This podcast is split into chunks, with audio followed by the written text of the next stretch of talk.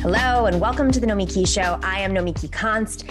This catastrophe in Texas has really brought some chickens home to roost, hasn't it? Government matters. Government done badly leads to the collapse of the power grid. It leads to people shivering in their homes and boiling their water. It forces us to depend on the kindness of billionaires and philanthropists and politicians showing up for photo ops with their pallets of water and food. We must stop seeing these reoccurring disasters as accidents, as black swan events that no one could foresee. In fact, both the pandemic and the vulnerability of our power supply were widely foreseen. We were warned. So, why couldn't we react in time to save ourselves and our neighbors? Because of a 40 year campaign to weaken and undermine the very idea of our government, our government, not the government. It is time to rewrite the founding statement of the anti government campaign spoken by Ronald Reagan in his first inaugural address. Government is not the solution to our problem, government is the problem. Reagan was wrong then, and his idea is wrong now. Yet the statement permeated our politics, all sides. It caused Republicans and Democrats to hide any sympathy they might have, they might have had for the government as something we created together to look after our most vulnerable, to protect us from the worst, the worst of the most ruthless among us, to assure that we weren't just created equal, but were offered an equal chance to live in full of a full and productive life, to find shared solutions for challenges that we could not solve alone. Reagan's statements, they've done e- irreversible, inestimable damage on our society. And this was one of the most corrosive ideas that became self self fulfilling. If government is the problem, then we will defund it and tie it in knots and abandon the wreckage. And then, of course, in the face of new challenges, huh, it'll fail. Is it? Is it has the as it has with the pandemic, as it has with Texas last week, proving just what Reagan said that government is the problem. But government is not the problem. Bad government is the problem. Incompetent government is the problem. Government starved of resources or committed to the wrong ends. That is the problem. Did you see Kate McKinnon in that SNL cold open the other night? Searching for anything that still works. And the only thing that she could find that still works was Tom Brady. Shout out to Emma. Hilariously, but painfully true she could update it every week. Vaccines don't get distributed. Power grids freeze up in the polar vo- vortex or melt in the summer wildfires. These failures are now just just what Reagan wanted us to see about government as incapable and incompetent. But it is only true if we let it be true. Half a million Americans didn't have to die in this pandemic. The Texas and California power grids did not have to fail. All we needed to prevent, or at least alleviate, these calamities was a competent, properly funded government. In a way, this is President Biden's biggest task to restore to restore our faith in government as a tool to help improve all of our lives. When JFK promised to send men to the moon and return them safely to the earth where plenty of people who wondered if that was even possible or the best priority, but there weren't any men who said we can't pull that off. We believed in our ability to take on hard challenges. But now, it isn't just that we don't believe in the ability of our government. We have horrifying evidence of its inability all around us. Again and again, nothing works. Perhaps the most radical promise Joe Biden has made was that he could manage the hell out of the distribution of vaccines. Because the first thing Biden, the Biden administration needs to build back better is the idea that we need government and that government can tackle and solve, solve our challenges. Without that, we can't have a progressive America. We can't have much of an America of any kind. We will be too busy shivering in our homes and boiling water and pre- preparing funerals for our loved ones. And then all the capitalists around, all the big business are going to swoop in and say, see that government, it doesn't work. Let's privatize it and we'll do the job. And we know where that leads. Flint still doesn't have clean water. We have a great show today. Josh Fox is on to talk about the Green New Deal and, of course, the latest disaster, climate disaster that we've been talking about extensively. And later on, we have Simon and Piper here to discuss today's news. We'll be right back with Josh Fox.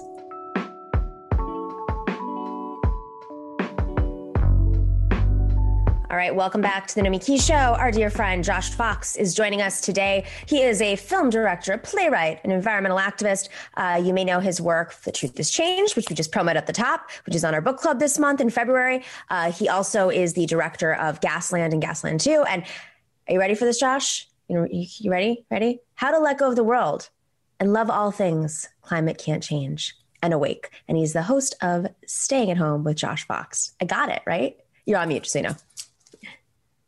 I can't hear your laugh. Do it again. Sorry. Laugh again. I'm really laugh again. You. Thank you.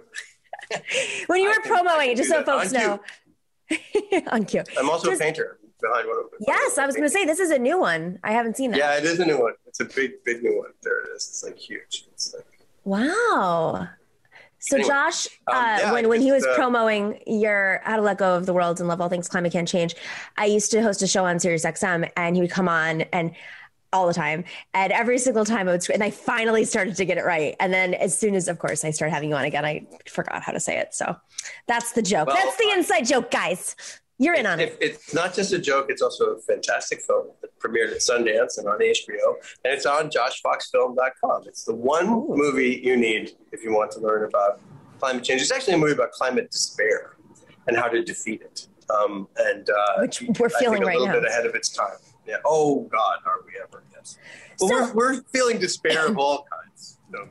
we're feeling despair in so many different. Actually, my friend Morgan Jeunesse came up with a new word. It's an old word, but it's a new word. It's called respair. There's a word called respair. It means to restore and repair at the same time. So it sounds like despair, but it's restore and repair. So, so that's what we're in a state of despair right now, where we That's are. a yogic term too for my Is yogis out there. You can Is do it? like I respect didn't that. classes. Yes. Oh. So okay, we have this. Um, take more yoga. they have very little banjo yoga though, which is trouble. I think, think they might have banjo banjo. yoga. I'm gonna they have, have goat yoga. I'm gonna, have, I'm gonna work on it. They have power yoga, goat yoga, Goat yoga all with sorts goats? of yoga. Oh yeah, I, I have never. So if there's goats nearby, there's got to be some banjos near. I'm pretty sure there is. There's a lot of live music classes. Tibetan Tibetan banjo yoga. That's what I'm looking for. I think you might find it. but it's. I think it's, it's this is the key to my salvation. Audience, check it out. What are we talking about?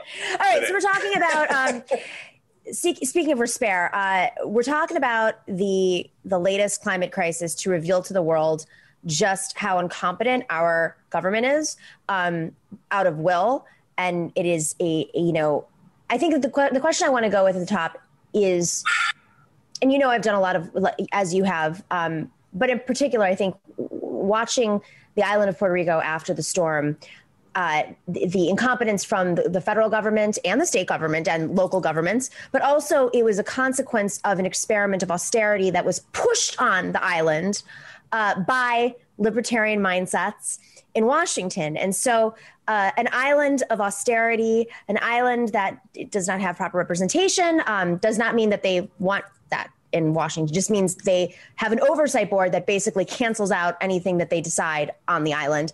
And so as a result, everything started to fall apart. The power grid, of course, famously, um, food and water, access to roads, yada, yada, yada, everything was crumbling. But then there was a conversation about privatizing the power grid afterwards. And so I'm seeing this conversation now out of Texas, which is just more in your face to Americans because they have a pretty good sense of who runs Texas. Um, and and I guess my question is, do Lots you of white think, people. and white, but do you think that I'm forget about like how capitalism spreads climate crisis or causes or exacerbates it. But do you think that if they hadn't gone full libertarian um, in Texas, this disaster would be less? How do you think it would be different? In other words, Well, I mean, the Texas environmental, uh, the Texas grid collapse is something that's very specific. Texas is over reliant on fracked gas, and fracked gas uh, is uh, is touted as the most reliable, right? Fossil fuel, right? If you if the, the sun doesn't shine and what if the wind doesn't blow? Well, guess what? What happened in this case was natural gas infrastructure froze, froze, froze, and didn't work. right? Now, that is over reliance on not just the, uh, I mean, um, libertarianism, it's over reliance on fossil fuels, right? And when you, what you're pointing out in Puerto Rico is the same thing that I saw in uh, the Virgin Islands right after uh, the U.S. Virgin Islands, which is right next door, right after those storms. Um, Irma. Which is that the the old sticks and wires is not going to survive this new climate paradigm, right? Sticks and wires. I mean, there's a pole, there's a wire, and it's delivering electricity from a centralized power plant, right? So a lot of this right now is sort of like setting up the pins in the bowling alley for the next climate crisis to come and just knock it down again, right? So at a certain Right. point, you have to say, why are we continuing to rebuild and rebuild infrastructure that does not hold up in this climate change reality paradigm? And what we saw um, right after uh, Maria and Irene in, in, in Puerto Rico and, and um, Virgin Islands was Irma. a group of intellectuals uh, headed up by Bernie Sanders' congressional office, uh, uh, Senate office, to create a Marshall Plan Yeah. for Puerto Rico and the Virgin Islands, which would have, uh, on advisement from people who know about this kind of stuff, been based on microgrids, uh, solar microgrids, renewable energy microgrids that were neighborhood to neighborhood resilient against something like this, right? So if you have the one power plant go down or the one major huge system fail, you have a backup. You, you have each person's, like the people who had a Prius in Texas could use their Prius to as the generator Yeah. for their home. It's If They can plug their house back into their car. That's what you call resilience. That's what renewable energy is, and which is why we need to create a Green New Deal. Now, capitalism is, as you have mentioned, a huge problem because capitalism doesn't want to create a New Deal.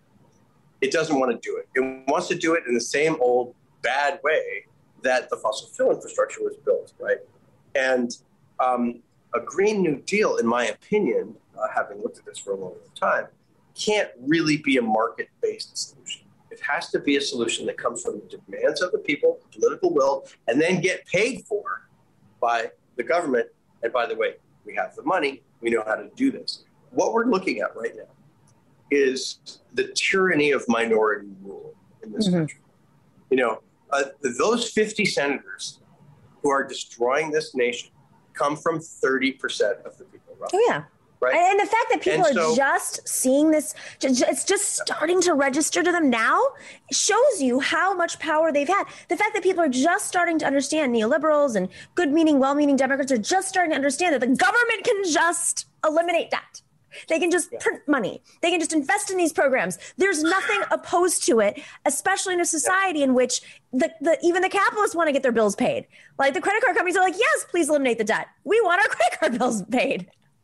So it's you're seeing Yeah. these forces all come Well- together and they're revealing themselves. You're right. It's the tyranny of government, which is founded the on big question is. Are you are you going to defeat Kyrsten Sinema and Joe Manchin? Are you going to bring them in line with the values of the rest of this country? yeah. Um, well, I mean, that's ultimately it. because- like Schumer. You believe in a fifty thousand? You, you think fifty thousand dollars should be eliminated? Show us. Show us. Yeah. Show us your Make first vote. Make Manchin and Sinema show up and vote. Do it.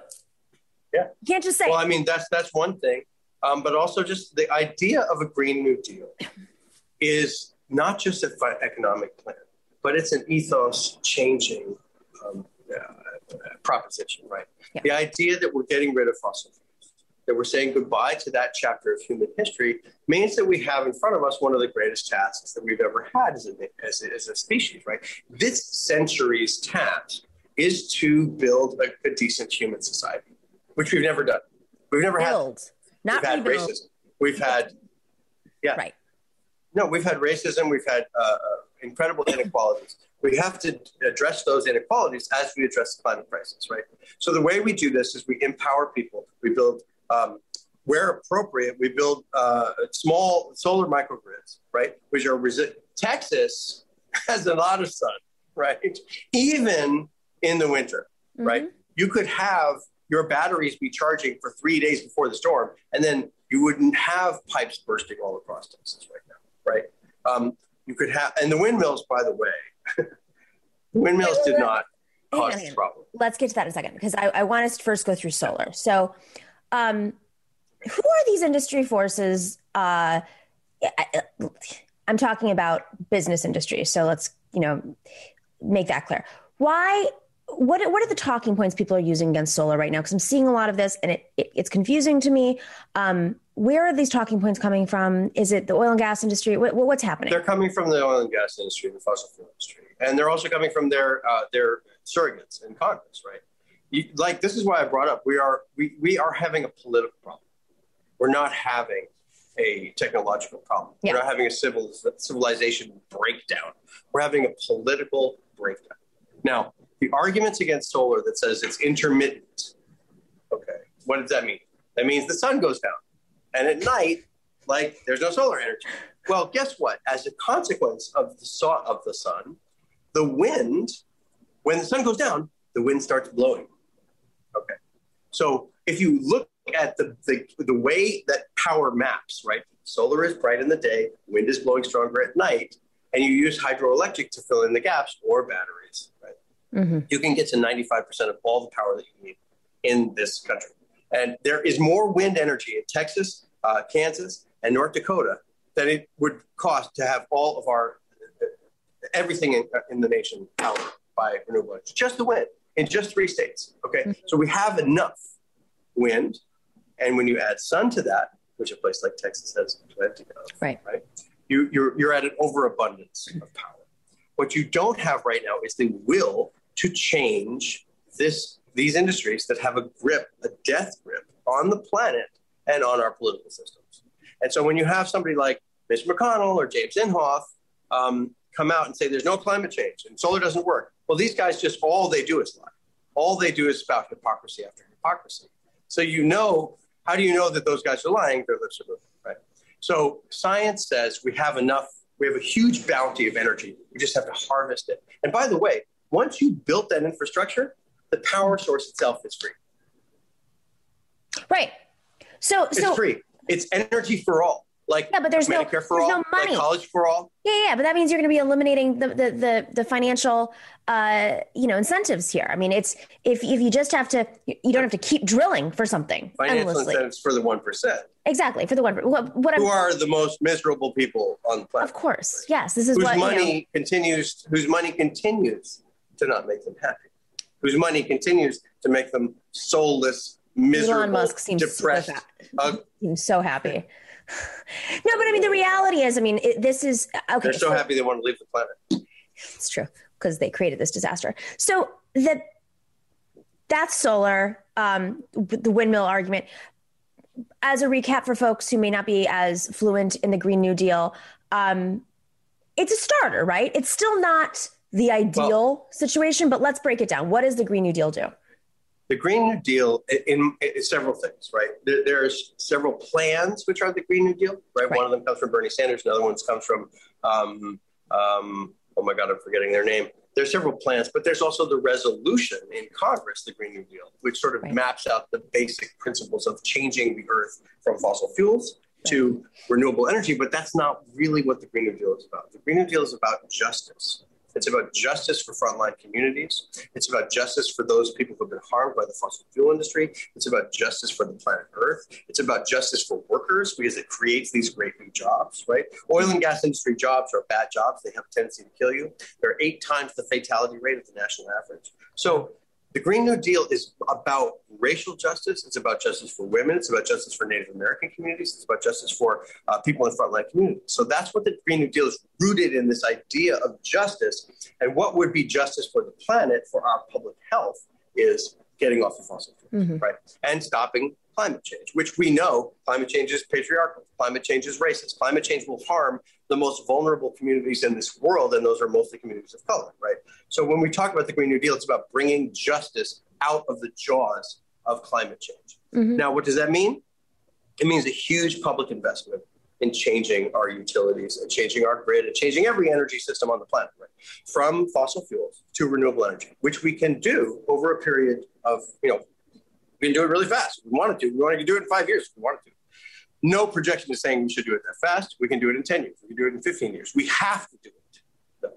Um, and if we and if we don't do it in five years, climate change, what happens? I mean, my, my whole thought on this is I keep hearing five years, 10 years.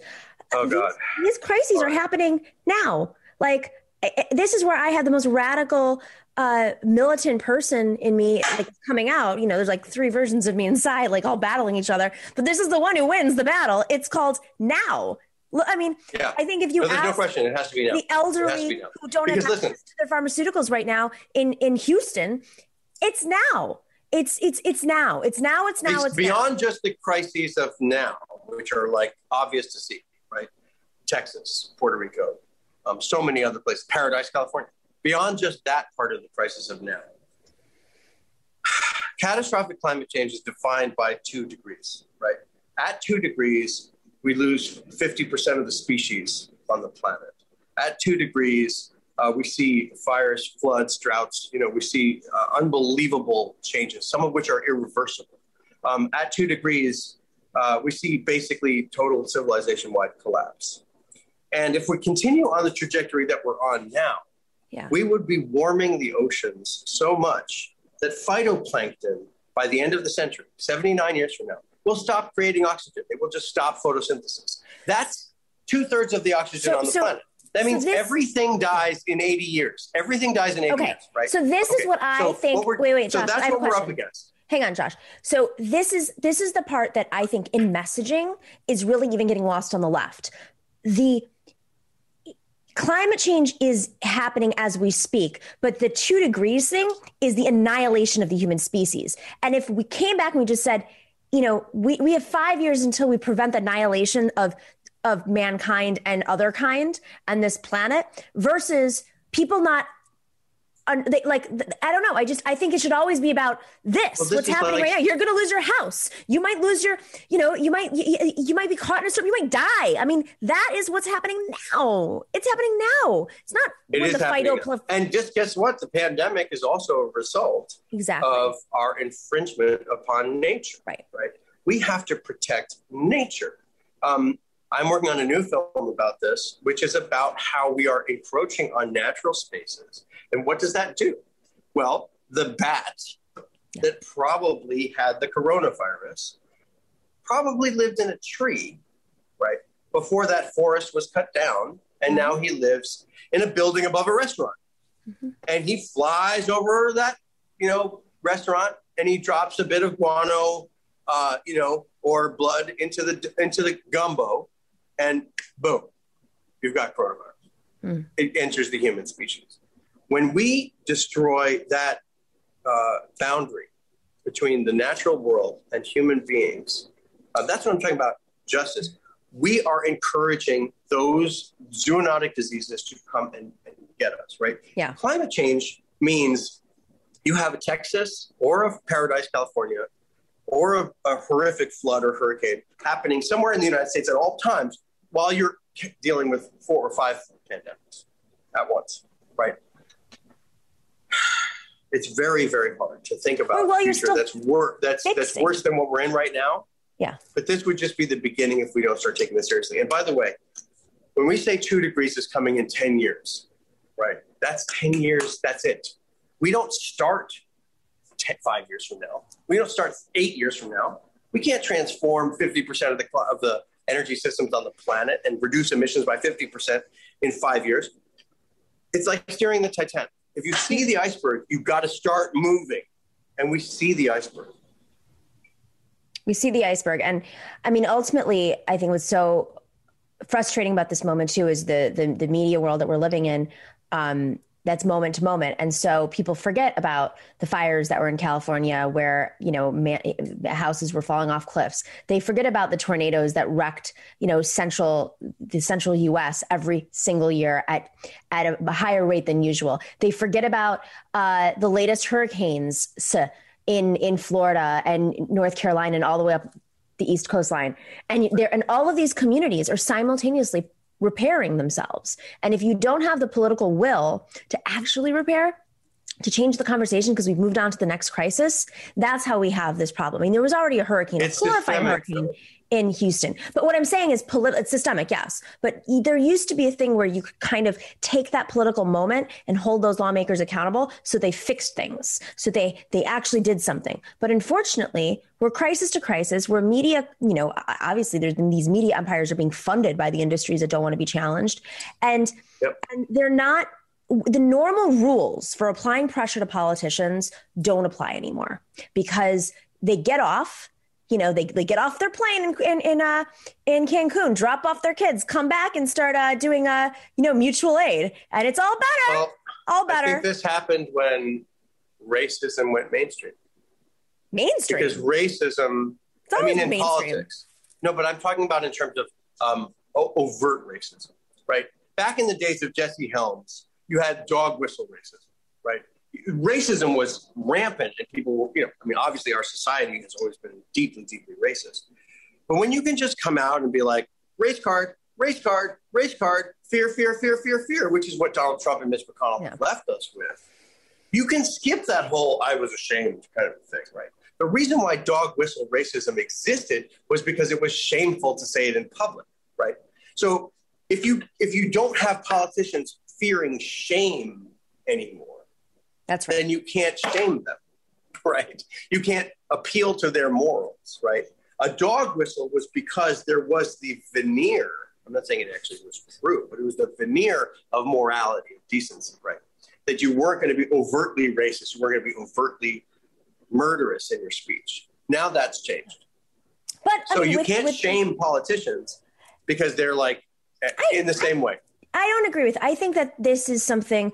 Uh, George W. Bush, perfect example, right? Somebody who would never ever say any of these things out loud, but uh, was never held accountable for Katrina, was never held accountable for the Iraq War, uh, was never held accountable for multiple uh, multiple instances in in his tenure, and you know he's been able to revive himself. I think it is a product of the media climate that we live in, in which they they move on to the next subject like it didn't happen, and then people can rebrand themselves.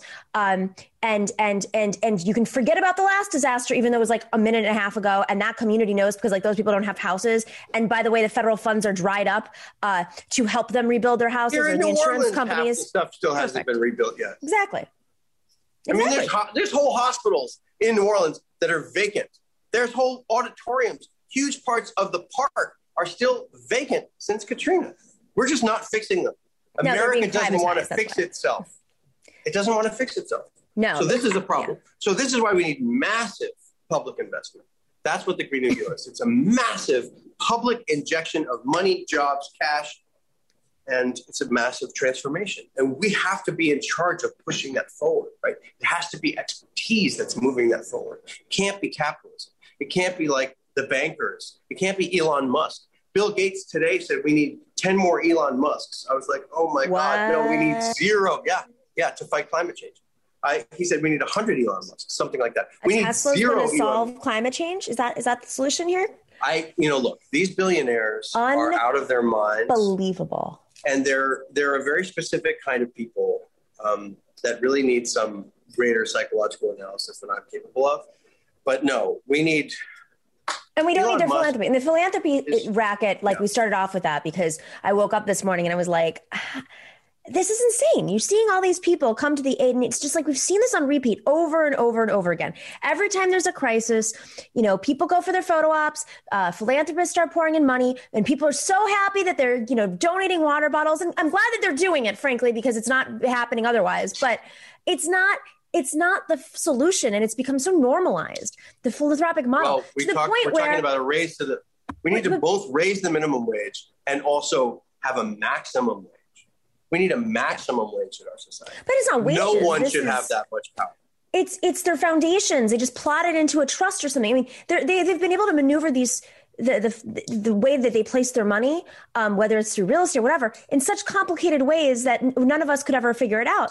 But ultimately what i'm saying is we're getting into these repeat i'm just so worried that crisis after crisis after crisis the same response it's like there's a playbook and we as a society are completely beholden to it. I'm so glad that you said public investment because, you know, uh, we've got Stephanie Kelton and, and her brilliant MMT theory um, about modern monetary theory about uh, how are we going to pay for it? You know, the big, the ultimate question. But even if we didn't even uh, believe in MMT, right? The battle between the wars, which per- perpetuate our exploration into oil, which is killing our planet, and being able to invest in the Green New Deal. I mean, it's just taking it's head to head right well, now. Even without MMT, Bernie Sanders' plan pays for itself. Exactly. Um, because it creates all these new jobs and you get to tax those in, those incomes, right? It also creates all this energy, right? Energy is worth money, right? So when you build a wind farm, it generates its own income. Um, also, if we stopped guarding the fossil fuel lines, like you said, with $2 trillion of military support every single year. So even an $18 trillion plan, which is Bernie's Green New Deal, pays for itself without MMT. Now, you add MMT into the mix, and boom, you have a, society which can actually afford nice things like healthcare, like education, like energy that doesn't kill you at the point of origin, like fracking and fossil fuels, and doesn't kill the planet, you know, five years later with climate change. Okay, so realistically, um, let's forget about the Republicans for a second in the Senate. Uh, I mean, we know there's not the Democratic votes. Uh, we sure as hell know Joe Manchin, but there is no, a way to pressure Chuck Schumer into not just supporting the Green New Deal, mm-hmm. but actually forcing it. I mean, my frustration with Chuck Schumer and his rebranding right now is that you know he's saying all these things, but show us you're the you're the leader of the Senate. This is your Senate. You have the rules, and if you can't control Joe Manchin and and Kyrsten Sinema the way you can control the leftists from presenting stuff, then what kind of leader are you? And ultimately, I think that's the power. Well, I, I mean, that's why these power right. games matter a crappy leader. A crappy leader. What kind of leader are you? A crappy leader that represents the dry rot of the Democratic Party, right? Chuck Schumer has not had a challenge to him in 20 years, right, yeah. as a senator, you know? And the same thing with Cuomo, Andrew Cuomo, frankly. He's been governor for three terms, yeah. right? He's always been, he, it's always the third term with these guys. It's always that third term where they somehow expose how evil they've been the whole time, right? So Chuck Schumer hasn't been evil. He's just been incredibly lame. He's just no, he's like there to protect really, capital. Really, he's very good. He's not job. a leader. He's not a. He's not exactly. That's what he does. He's not a leader of the people. And New York has a real reckoning. New York City, where I was born, where I am from, produced Chuck Schumer, Andrew Cuomo, yeah. Donald Trump. What is that all about? It's about money and power from Wall Street. That is the system that is destroying the planet. When we talk about the economy, uh, as an environmentalist, we just see the economy as the thing that's constantly churning up the forest into a Wendy's, right? That's what the economy is, right? We don't need that type of economy. We want an economy based on renewable values, on circular economics, on providing for the people, and based on justice not based on dollars, right? What is an economy based on justice? That's what Chuck, Chuck Schumer is against. That's what Donald Trump is against. That's what uh, Andrew Cuomo is against. That's why these kinds of people have to be taken out of power. And that's why people like AOC and the squad and this new group of really with it folks have to start to get much, much more attention, in my view. And, and what, is, should, what I mean, is their signature policy is the Green Deal is a, is a Green New Deal. But also, I mean, they they have the ability to, and others do with soapboxes, um, to expose and highlight the the the ridiculousness in Chuck Schumer. I mean, what what he can be exposed for right now is his failure to lead his own Senate. I'm not even talking about the uh, the people. I mean, if you're a good, effective Senate Majority Leader, show us, Schumer. You can't yeah, just true. parade around and say eliminate fifty thousand dollars in student debt. The radical Go goals. These are the move the votes. Goals. Move the votes. The moder- yeah. I mean, that's it. Hashtag move the, the vote, Senate Schumer. Who else is Who's that? The Senate do whip? it. Just do it. Who's the Senate whip right now? Do we know? Off the top of my head. Do we even know? Because people on air. Jeez, what are you doing? That's what I'm trying to say. Like, Josh you know, Fox. We should be we love you.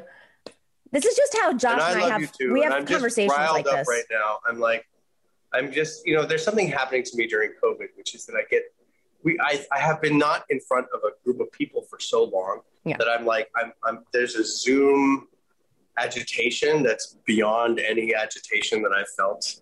You know, like normally if I'm in a room with people, there's at least the human energy. Yeah.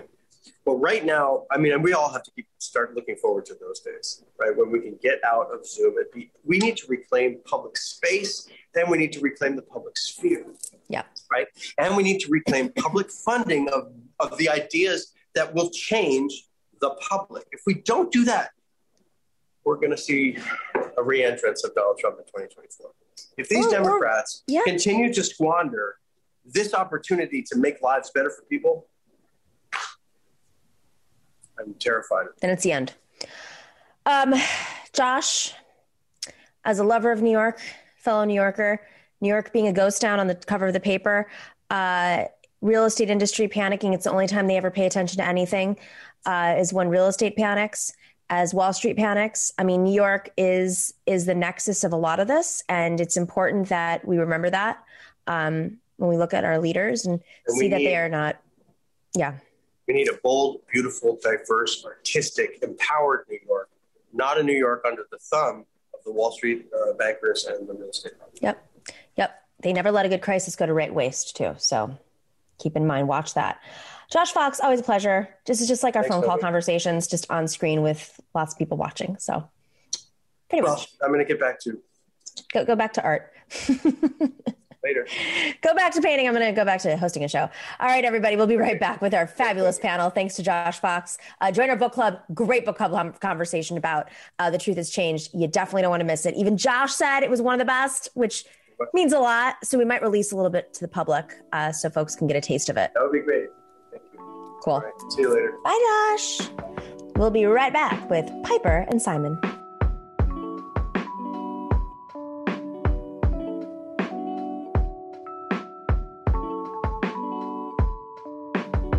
Welcome back to the Nomiki Key Show. We have our dear TNS family in the house. This is the first time we've done this. Uh, Simon Narode is a former 2016 or 2020, I'm that old, you're not, uh, Bernie Sanders organizer from his campaign. And of course, he's part of Team TNS. And Piper Winkler is the Harvard YDSA co-chair. She is one of the core organizers. She was one of the core organizers for Harvard for Bernie, uh, and part of the TNS family. Thank you guys for joining us. You can take you guys. You can go off mute if you want. Thanks so much for having us. All right. So crazy stuff happening right now. Um, Josh and I were just talking about Joe Manchin, the bane of our existence at this point. Uh, he's, I mean, if we still have history books after climate change uh, wrecks this planet, hopefully history will not reflect well on him. I don't think he cares. I think he's living in the moment. I think he's loving the power. Uh, but, you know, this is where I also think Chuck Schumer has the power to like rein in. He shouldn't be bartering with Joe, Joe Manchin. So Joe Manchin uh, has said that he's going to be opposing Deb Haaland's confirmation. Can we play that clip, clip real quick? Confirmation hearing for President Joe Biden's Interior Secretary pick is set for today. Congresswoman Deborah Haaland of New Mexico is expected to face some tough questions, while she'll likely see opposition from Western state Republicans who strongly support energy development on public lands. Democrats see her as embodying the hopes of the new administration. If confirmed, she'll be the first Native American to ever serve in a presidential cabinet. Meanwhile, Senator Joe Manchin of West Virginia, chairman of the Senate Energy and Natural Resources Committee, remains undecided on Haaland.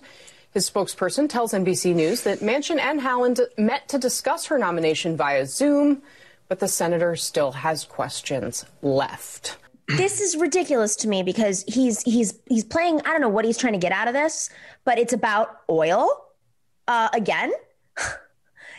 I mean, this is the, the, the entire conversation today is about climate, and here we are. Joe Manchin is is protecting oil interests and blocking the first native native woman. Um, Piper, what are what are your thoughts on on the Manchinism that's invading this country?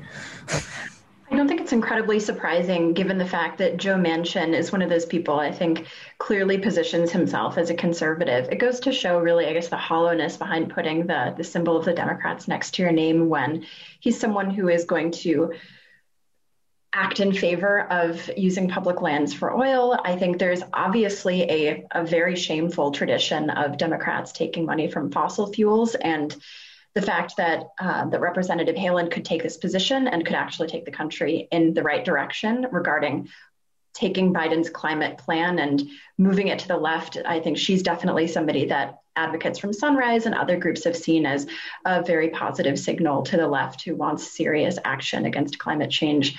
The fact that she would be stopped by somebody in the Democratic Party is not surprising to me, but it is representative of the the rot that lies within that party that fails to acknowledge the, the threat that's being posed to people all over this country every day by climate change. I mean, they're basically facilitating climate change at this point. That that's what that signals to me. I mean, Simon, what's your take?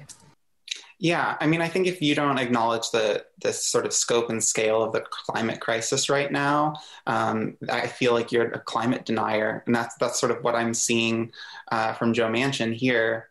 Uh, and it's it's so frustrating for all of us because there are some Democrats um, who will who are also not excited about Deb Haaland's nomination, but are still going to confirm her because they know it's politically expedient for them. Uh, and Joe Manchin won't do that. He just he won't just like play. Just he. It's it's just really frustrating. It's frustrating to see someone who's like actually like ideologically motivated and uh, his ideology sucks. Well, he's he's becoming the the the power broker, and so he wants to get something out of every single thing that he ends up voting for, but simultaneously representing the worst interests uh, in mankind, in my opinion. Um, let's now play the other Manchin clip, which is about not supporting the $15 minimum wage after the 10 year fight, in which, let me just remind people, they chose $15 minimum wage because of alliteration. That's why. Not in favor of a $15 minimum wage as part of the $1.9 trillion relief package, but he would support $11 or, or maybe a smidge more. How much of a chance does this have of getting through, assuming leave the Senate parliamentarian issue aside, whether or not it can be included in this type of bill, but assuming it can, is that the type of thing that could get 50 Democratic votes? Certainly. I think leaving aside, to your point, the parliamentarian issue, which we'll see what happens in the next two days, whether any minimum wage could be a part of this. But for Joe Manchin, he's really playing deal maker here. He's asserted himself in a way that, yes, he was always kind of that figure who could make or break a deal, but he is now potentially taking down two of Joe Biden's nominees and trying to cut a deal here on minimum wage. I do think if he can get Kyrsten Sinema on board, the other moderate uh, Democrat who's been skeptical of a $15 minimum wage, there could be a deal here, and that could actually kind of appease some of the progressives who are adamant that this should be okay. included. It is going to be something that we're going to be watching very closely. So, what that illustrates to me, other than the deal making, is why why can't like a, a few leftists do this regularly? Why can't they bundle together and say, I mean, I understand the dynamics are a little bit different, but sometimes there are moderate pieces of legislation that the Republicans oppose and the Democrats need all the votes for, but it's not happening in the same way that Joe Manchin does. I mean, they might get something in return or they might lose something if they don't support those, but it's not done publicly the way Manchin just like runs around and like makes everybody go kiss his ring. Piper, your thoughts? Yeah, I mean, I think infuriatingly, I heard somebody refer to Joe Manchin on Twitter as a Bernie dead ender in reference to the fact that he wouldn't support near. I know, I'm getting there. in response to Neera Tanden's confirmation, uh, obviously the fact that he's not going to, to vote for Neera Tanden's confirmation as if he's trying to signal some kind of left wing resistance when it's clear that he is just the most profoundly reactionary element to the party.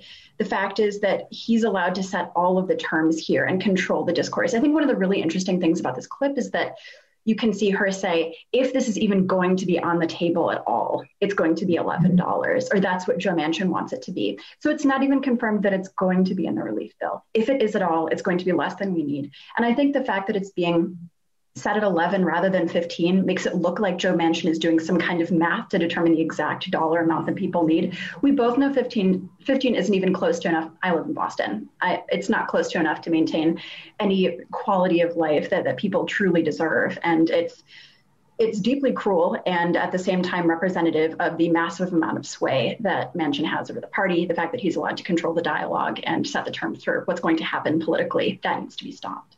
Well, and, and like not to mention that industries, I mean, we're consumer based economy. So we, it actually, the, people who've analyzed this in a much better way than I'm going to explain it. When you provide more in income, it helps generate the economy.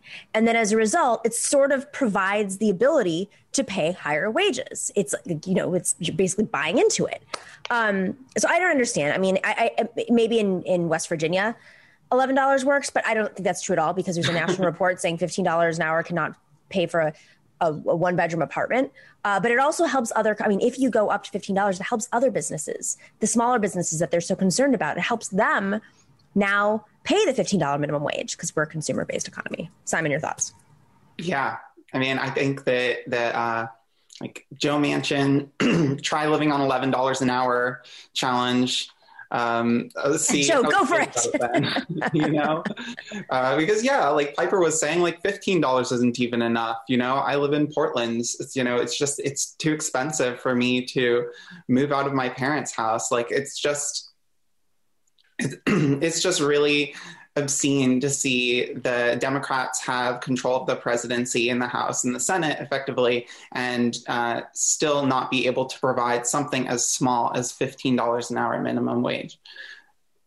As our economy falls into collapse, as we're living in a pandemic crisis that is that is perpetuated by, you know the, the, horrible economic conditions that we've lived in. As corporations have made more our leading billionaires have made more money than ever in the last i mean it's not that we can't afford it. That is now being shown to the world that we absolutely can afford it and we have no choice but to invest and yet he's still doing this. I mean why don't he just retire and become a lobbyist and go make a bunch of money off of the oil industry? Just do it.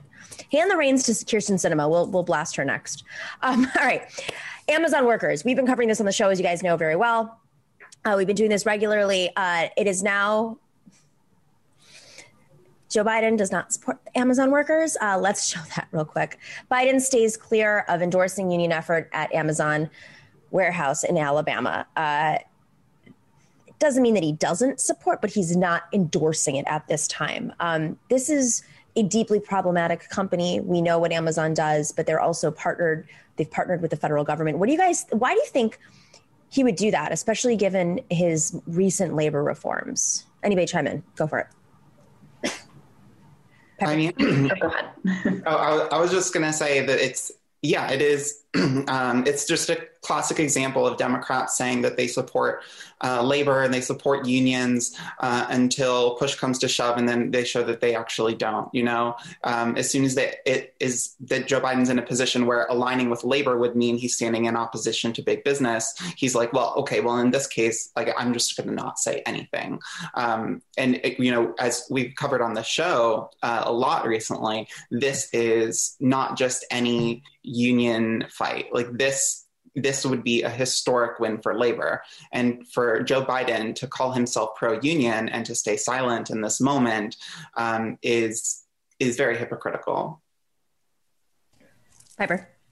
Yeah, I mean, one thing that really popped out to me here is the Biden admin's communica- communication with Amazon that's already been happening since Biden took office. The fact that, for example, Amazon and Biden, Amazon has been talking to Biden about helping with the vaccine rollout that's very scary to me. I think obviously a company that has such profoundly little uh, care for the well-being of its workers that has repeatedly put them in danger both before the pandemic and in new ways during the pandemic it's so clear that a union is necessary and that if biden wants to be able to say that he's a president who cares about labor. It's not going to just be saying that he got certain union endorsements and that's that's it.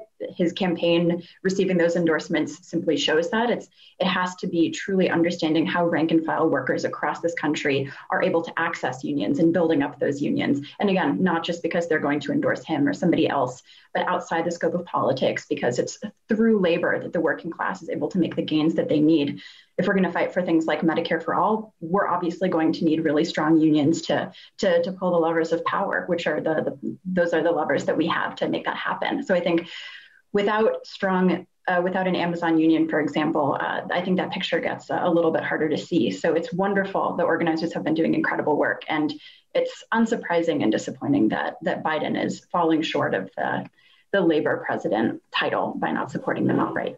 I think Simon brings up a good point about how it's um, it's going to lead to so much more, and maybe that's ultimately it. Is they just want to nip this in the butt? I don't. I, I have no idea um, what his strategy is here, but I, I I feel like sometimes he's operating from a space of absolute disconnect with the crisis that he's inherited. I think he intellectually understands the disconnect that he's inher- uh, uh, intellectually understands the crisis that he's inherited, but I don't think he, in his his bones, because he's a a product of the Senate, he's a product of neoliberalism, and neoliberalism. You know, when they inherit when when they started to take power, we hadn't seen the absolute gutting of America yet. Uh, we still had more public service employees. We still had uh, a deeper respect for government, but the, the campaign was already underway. Now we're at this point where the only thing that's going to save us is government. And we're arguing over scraps, like little, yeah. little scraps at this point. I actually, I'm not sure that that I can really fully agree with you on the idea that um, Joe Biden maybe intellectually understands the, the crisis, but doesn't sort of like viscerally and emotionally understand it. Um, as someone who had just traveled across the entire country campaigning for president and doing town halls and talking to people who would share these like heart wrenching stories about the suffering that they're enduring, um, I just I can't see how he can sit and listen to those people and respond to them directly and um, and I can't I can't see that and also say that he doesn't emotionally understand what's going on here. I so think he's, he's a sociopath. Got, so he's a sociopath. I, I, I, think that yeah, basically, I, I, I think that Joe Biden just strict, just blatantly doesn't care about working people. That, that I, like that's the position that I hold. Well, it's like yeah. when you go ahead, Piper, go ahead. Oh, I was just going to say I completely agree. I think it's also just a lot easier uh, to to put hearts out on your lawn for Valentine's Day, saying things like peace and hope and unity and love, et cetera, and act as if that is some kind of, I mean, it's all about, I think, the, the packaging, um, the, the neoliberal focus on packaging everything and making it look as though we're returning to an age of decency that has no material content for working people. It's such a slap in the face to all of the people who campaigned for Biden or said that they would support him truly believing and hoping that he would truly that he would go to bat right away for those 2k checks. And obviously that hasn't happened and they've become 1400 checks or checks maybe not at all and we still don't have them. It's infuriating and it really goes to show that i think again exactly as simon say, is saying the material conditions that people are facing are not in joe biden's mind and he chooses every day to make it that way I mean, the, the, it's interesting because you say the the signs, and I feel like that's always a jolt for them. It's a way for people. It's like philanthropy. You know, yeah. it's a way for people to feel good about something and never actually have to go deep in, and never actually have to read the whole book. Um, never actually have to have a debate or or give up their their own personal uh, wealth in any way or form, or their it, it's not about a mutual society. It's not about a communal communal society. It's about how do I feel good about making a lot of money or living my fancy life and still being, you know, like I care about humans. Um, so I want you speaking about caring about humans because I, I think psychologically this is a great uh, segue. Meghan McCain on the View. Uh, this video is making the rounds as it should. Uh, she is is having a little bit of a moment about the vaccine distribution, which let's, you know, I'm not I'm being highly critical of Joe Biden, but it's been a month. And we're actually doing a decent job distributing the vaccines, our country compared to others, uh, based on population, of course, and resources, and how our government has responded immediately after uh, Donald Trump. So let's play this clip of Meghan McCain um, and break it down. Next week will be a year since we left studio, and I have been very responsible in many different ways, as so many Americans have been. And the fact that Dr. Fauci is going on CNN and he, he can't tell me that if I get the vaccine, if I'll be able to have dinner with my family or dinner with, I mean, I don't have any grandparents left, but, eh, you know, eh, older people, if I can go to, to dinner at, at, friends' houses who are older, it's, it's terribly inconsistent messaging, and it continues to be inconsistent messaging. In Israel and Tel Aviv, one of the messages that they have, I saw a sign that said, get a shot, take a shot. Meaning, if I get the vaccine, then I can go out and I can have shots with my friends. Is the science in Israel different than the science here in the United States of America? Because Israel has over half of their country vaccinated already and seem to be doing pretty well. The idea that I can get vaccinated and I won't be able to see friends and nothing in life changes and that we're going to have to wear masks forever, I, I, I don't understand the downplaying of getting the vaccine because right now we should be wanting as many Americans as possible to get a vaccine. The fact that I, Meghan McCain, co host of The View. Uh, do, I don't know when or how I will be able to get a vaccine because the rollout for my age range and, and my health is, is so nebulous. I have no idea when and how I can get it. I want to get it. If you call me at 3 o'clock in the morning, I will go any place okay, let's pause it for a second. get it. I want to be responsible and obviously wait my turn, but so she's she's she believes in COVID. She believes in the vaccine. She believes in masks. But she's just angry because with all of her privilege, she can't get access to the vaccine. It's like another level. Speaking of sociopaths, Piper, what are your thoughts? I mean, first of all, interesting that she would compare or that she would make a favorable comment about the vaccination situation in Israel when Palestinians have been repeatedly left out of vaccine efforts there, um, which is which is terrifying and, and a, a, huge problem that obviously has not reached her radar at all.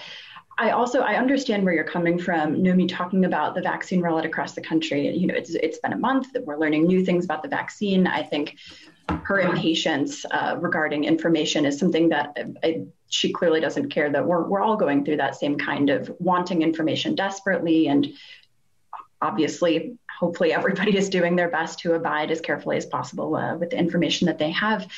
But i think the fact is that her concern that obviously co-hosts of the view should be prioritized for the vaccine leaves out such a story of people who have been who have been excluded from vaccine rollouts because states have been irresponsible. Here in Massachusetts, for example, a lot of advocates had to repeatedly rally around the idea that people with asthma should be included in phase two after they were left out. It's a huge issue mm-hmm. given that um, Springfield, uh, Massachusetts, is the asthma capital of the country. There, it's disproportionately people of color yeah. who have yeah. been left out because of the exclusion of, of, of, of, asthma, and especially because a lot of those parts of of uh, the state and of Boston are affected by air pollution. It's one of those situations where we're talking about racial justice alongside health justice.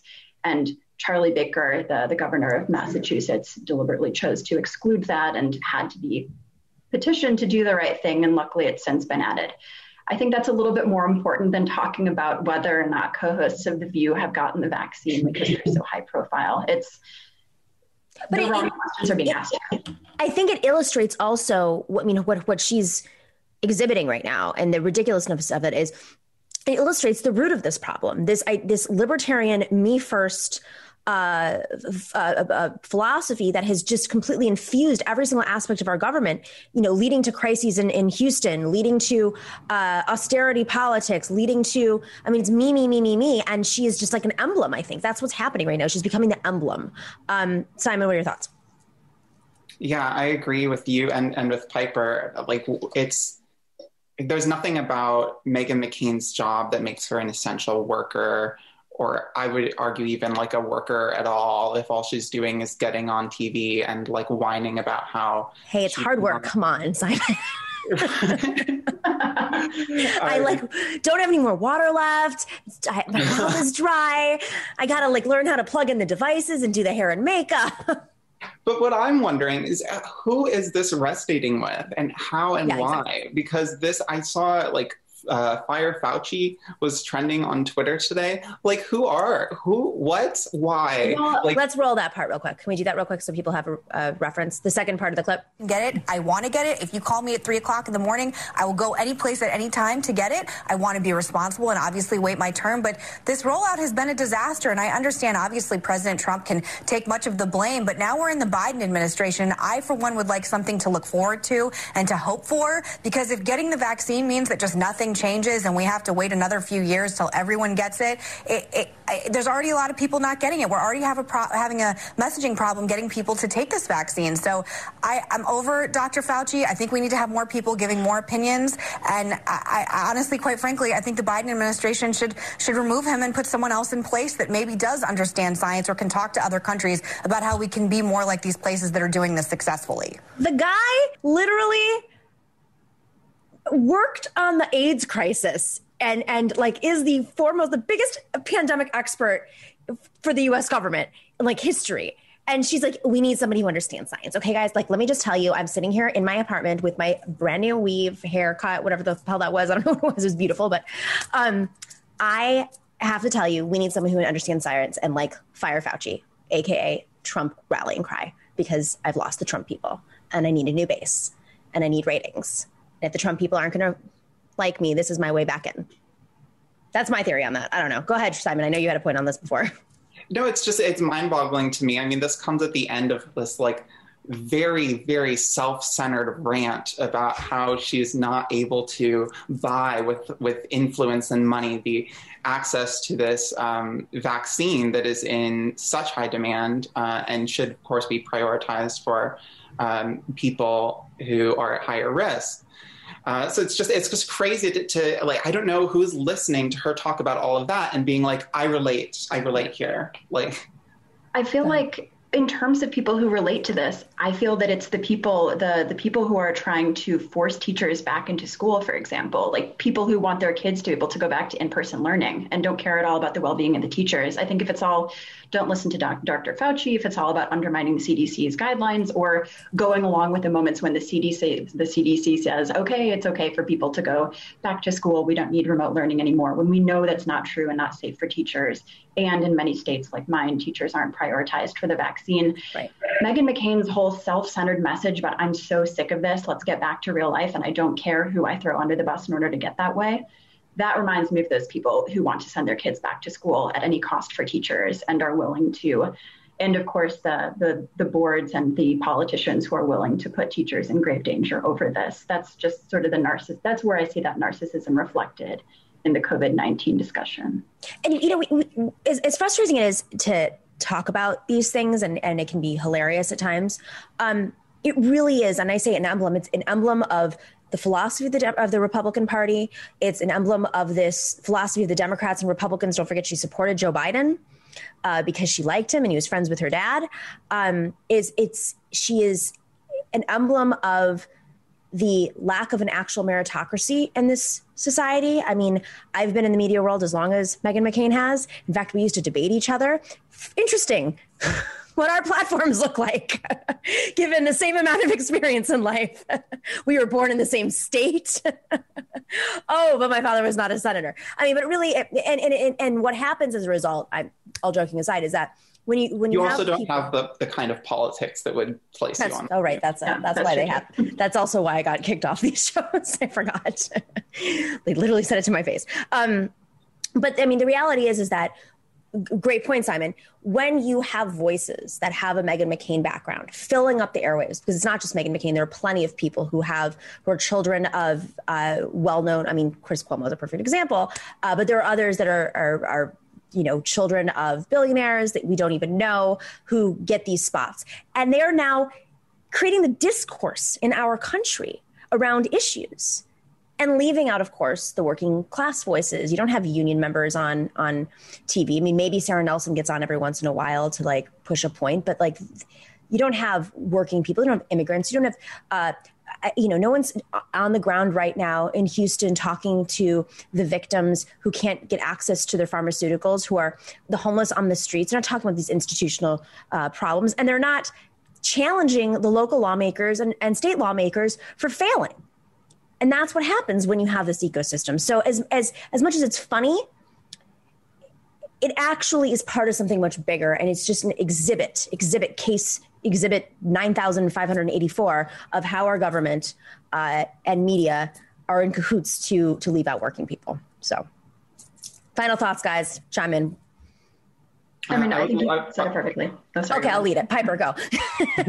oh, I was just going to say, I think you've said it perfectly. I think that the the desire of large media personalities with massive power and, and influence, uh, like like Meghan McCain, for example, to make their own personal woes about COVID nineteen. Projected over the actual needs of working people shows the fact that you know there are absolutely not enough media sources that are willing to lift up and discuss things like the, the, the struggle for an Amazon union, um, the fact that obviously if people were seeing coverage about the Amazon union more than they were seeing coverage about how Meghan McCain would sure like to, to go to a bar with her friends, working people could watch that and learn from it. And I think that, of course, media stations are, are very, very aware of that. And that's all part of it. Yep. Simon. Yeah. yeah. And uh, I feel like um, it should it should read as absolutely ridiculous to us that we're having discussions about raising the minimum wage without including voices from actual minimum wage workers. Um, but it, unfortunately, it's something that has become so normalized in the media um, that we're just we, would be almost like completely shocked to see someone working class uh, giving their thoughts on politics or their companies don't allow it either. I mean, there's been many mm. Uh, situations where you know you reach out to somebody to to speak, and they have to go to their their advisors or their bosses, and they're banned from speaking about anything political. So, which should be a crime in itself. Simon Narode, Piper Winkler, we love you guys. See you soon. Thanks for your work. Thank you. Thanks so much. And thanks to everybody in our shout out. Okay, here we go. In our Twitch chat, in our YouTube chat, Chuck Diesel says, "Oh yes, it's Meghan McCain, McCain, Meghan McCain." That was a Sam Seder thing from today on the Majority Report. Prairie Fire Kowalski from Nebraska says, "I am losing faith in anarchy Bidenism. Coffee time. It is definitely coffee time. Thanks to everyone for mixing it up on live chat and on YouTube and Twitch. Uh, thank you to MIDI doctor, doctors for working those algorithms. And huge, huge, huge thanks to our YouTube mods, Bob C., Chokin, The Orb, and Chuck Diesel again, and Dorian Sapiens, Difficult Truth, Our Means, and Nug Wrangle, Wrangler on Twitch. Thank you for keeping that site troll free. We will see you tomorrow, same time, same place, a little bit of a surprise. You definitely want to see it. It's a surprise. It's going to be an extra long show uh, with a surprise, but I'm not giving you any more than a teaser than that. All right, we'll see you tomorrow.